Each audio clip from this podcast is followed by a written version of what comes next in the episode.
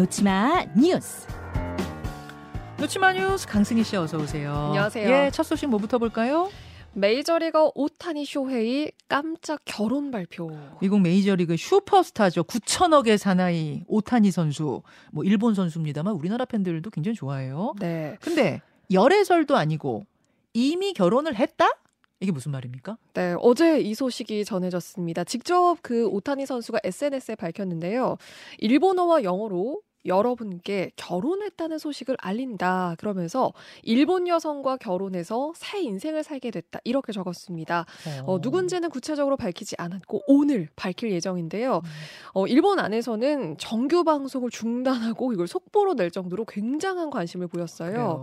네, 그만큼 또 오타니 선수가 또 인기인데 음. 그 오타니 선수는 작년에 그 전 세계 스포츠 역대 최대 규모죠. 십 년에 약 구천이백억 연봉이. 네, 이 규모로 엘에이 다저스하고 계약을 했거든요. 네네. 뭐 세계적으로 주목을 받을 수밖에 없었고, 그리고 그 평소 인품도 꽤 훌륭한 걸로 알려져 있어요. 음. 그래서 우리나라에서도 꽤 호감도가 높은 맞아요. 그런 선수입니다. 맞아요.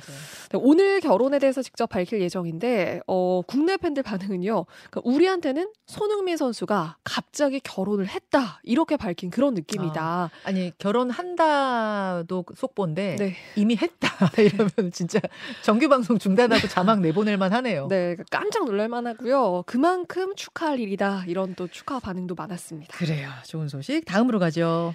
카리나, 이재욱, 열애설의 악플까지. 아니 오늘은 뭐 약간 로맨스와 관련된 노치마가 많은데 아까 그 얘기하기 전에 근데 오타니 선수가 결혼을 할 때 왜 발표를 안 하고 해놓고 발표를 하는가 저는 이것도 갑자기 궁금한데 네. 오늘 좀 기자회견을 봐야 알 수 있을까요? 네, 그래서 그 무슨 인물이, 사연일까? 네, 누군지도 그래서 더 주목을 하는 어, 것 그러네요, 같습니다. 그러네요.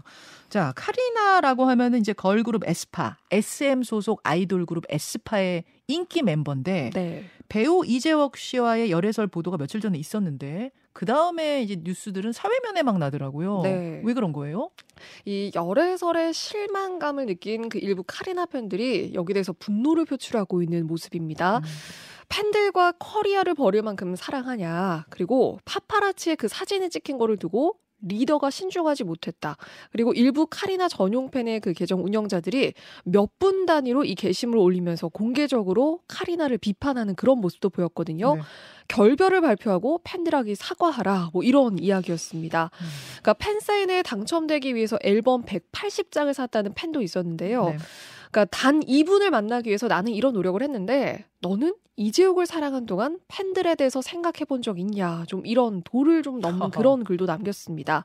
그러니까 사실 또 사회면에 쏟아진 이유가 또 있었던 게 또 이 열애설이 나고 나서 에스엠의 주가가 급락하는 그런 모습도 보였거든요. 주가까지 떨어졌어요. 네, 음. 시가총액이 육백육십억 원 정도가 이게 증발하는 그런 모습도 보이면서 그러니까 이 열애설의 파급력이 꽤 컸다는 그런 뭔가를 좀 입증할 수 있는 모습이었습니다. 음.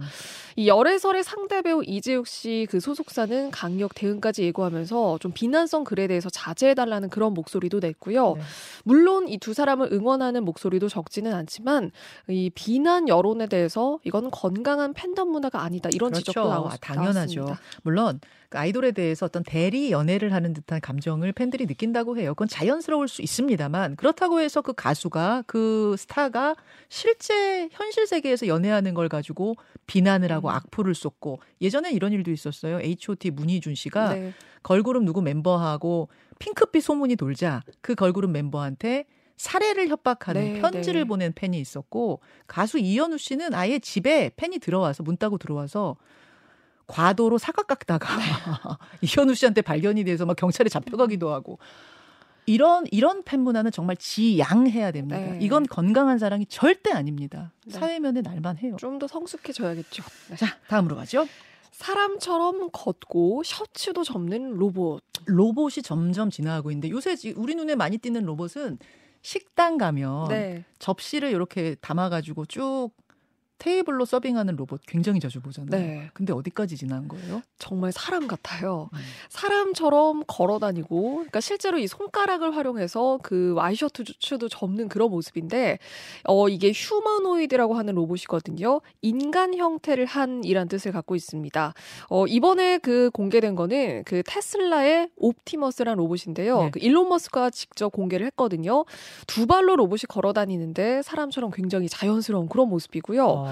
그런데 이렇게 두 발로 자연스럽게 걷는다는 건 사람의 그 디테일한 노동에도 이 로봇이 투입될 수 있다, 이런 의미라고 해요. 음. 그래서 뭐 팔과 손가락도 활용을 하고, 아까 말씀드린 것처럼 뭔가 셔츠를 직접 접는 그런 모습도 공개가 됐고요. 어, 그래서 테슬라뿐만 아니라 요즘 그 빅테크 기업들에다가 로봇 스타트업까지 그 에이아이 로봇에 투자를 굉장히 경쟁적으로 하고 있습니다. 음. 그래서 그 인간이 하지 못하는 그 위험한 일을 수행하고 또 부족한 노동력 문제를 해소하기 위해서 좀 이런 목표를 좀 지향을 하고 있다고는 하는데, 그렇기 때문에 또 사람하고 일할 날이, 또 로봇이 일할 날이 정말 머지않았다, 또 이런 느낌까지 들기도 합니다. 지금 제가 유튜버 레인보우로 걷는 모습을 보여드렸는데 아, 놀랍네요. 네, 영화에 보면은 진짜 사람같이 움직이는 로봇들이 있잖아요. 로봇이 나와서 사람 잡아가고 막 거의 지금 그 정도 수준 비슷하게 한 팔십 퍼센트는 비슷하게 지금 걷고 있거든요. 네.